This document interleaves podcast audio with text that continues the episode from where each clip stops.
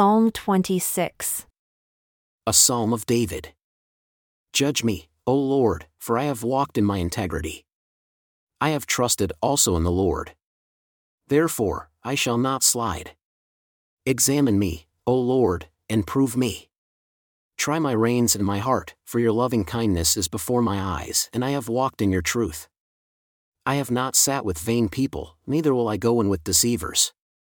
I have hated the congregation of evildoers, and will not sit with the wicked. I will wash my hands in innocence, so will I go about your altar, O Lord, that I may publish with the voice of thanksgiving and tell of all your wondrous works. Lord, I have loved the habitation of your house and the place where your honor dwells. Gather not my soul with sinners, nor my life with bloody men in whose hands is mischief, and their right hand is full of bribes. But as for me, I will walk in my integrity. Redeem me and be merciful unto me. My foot stands in an even place.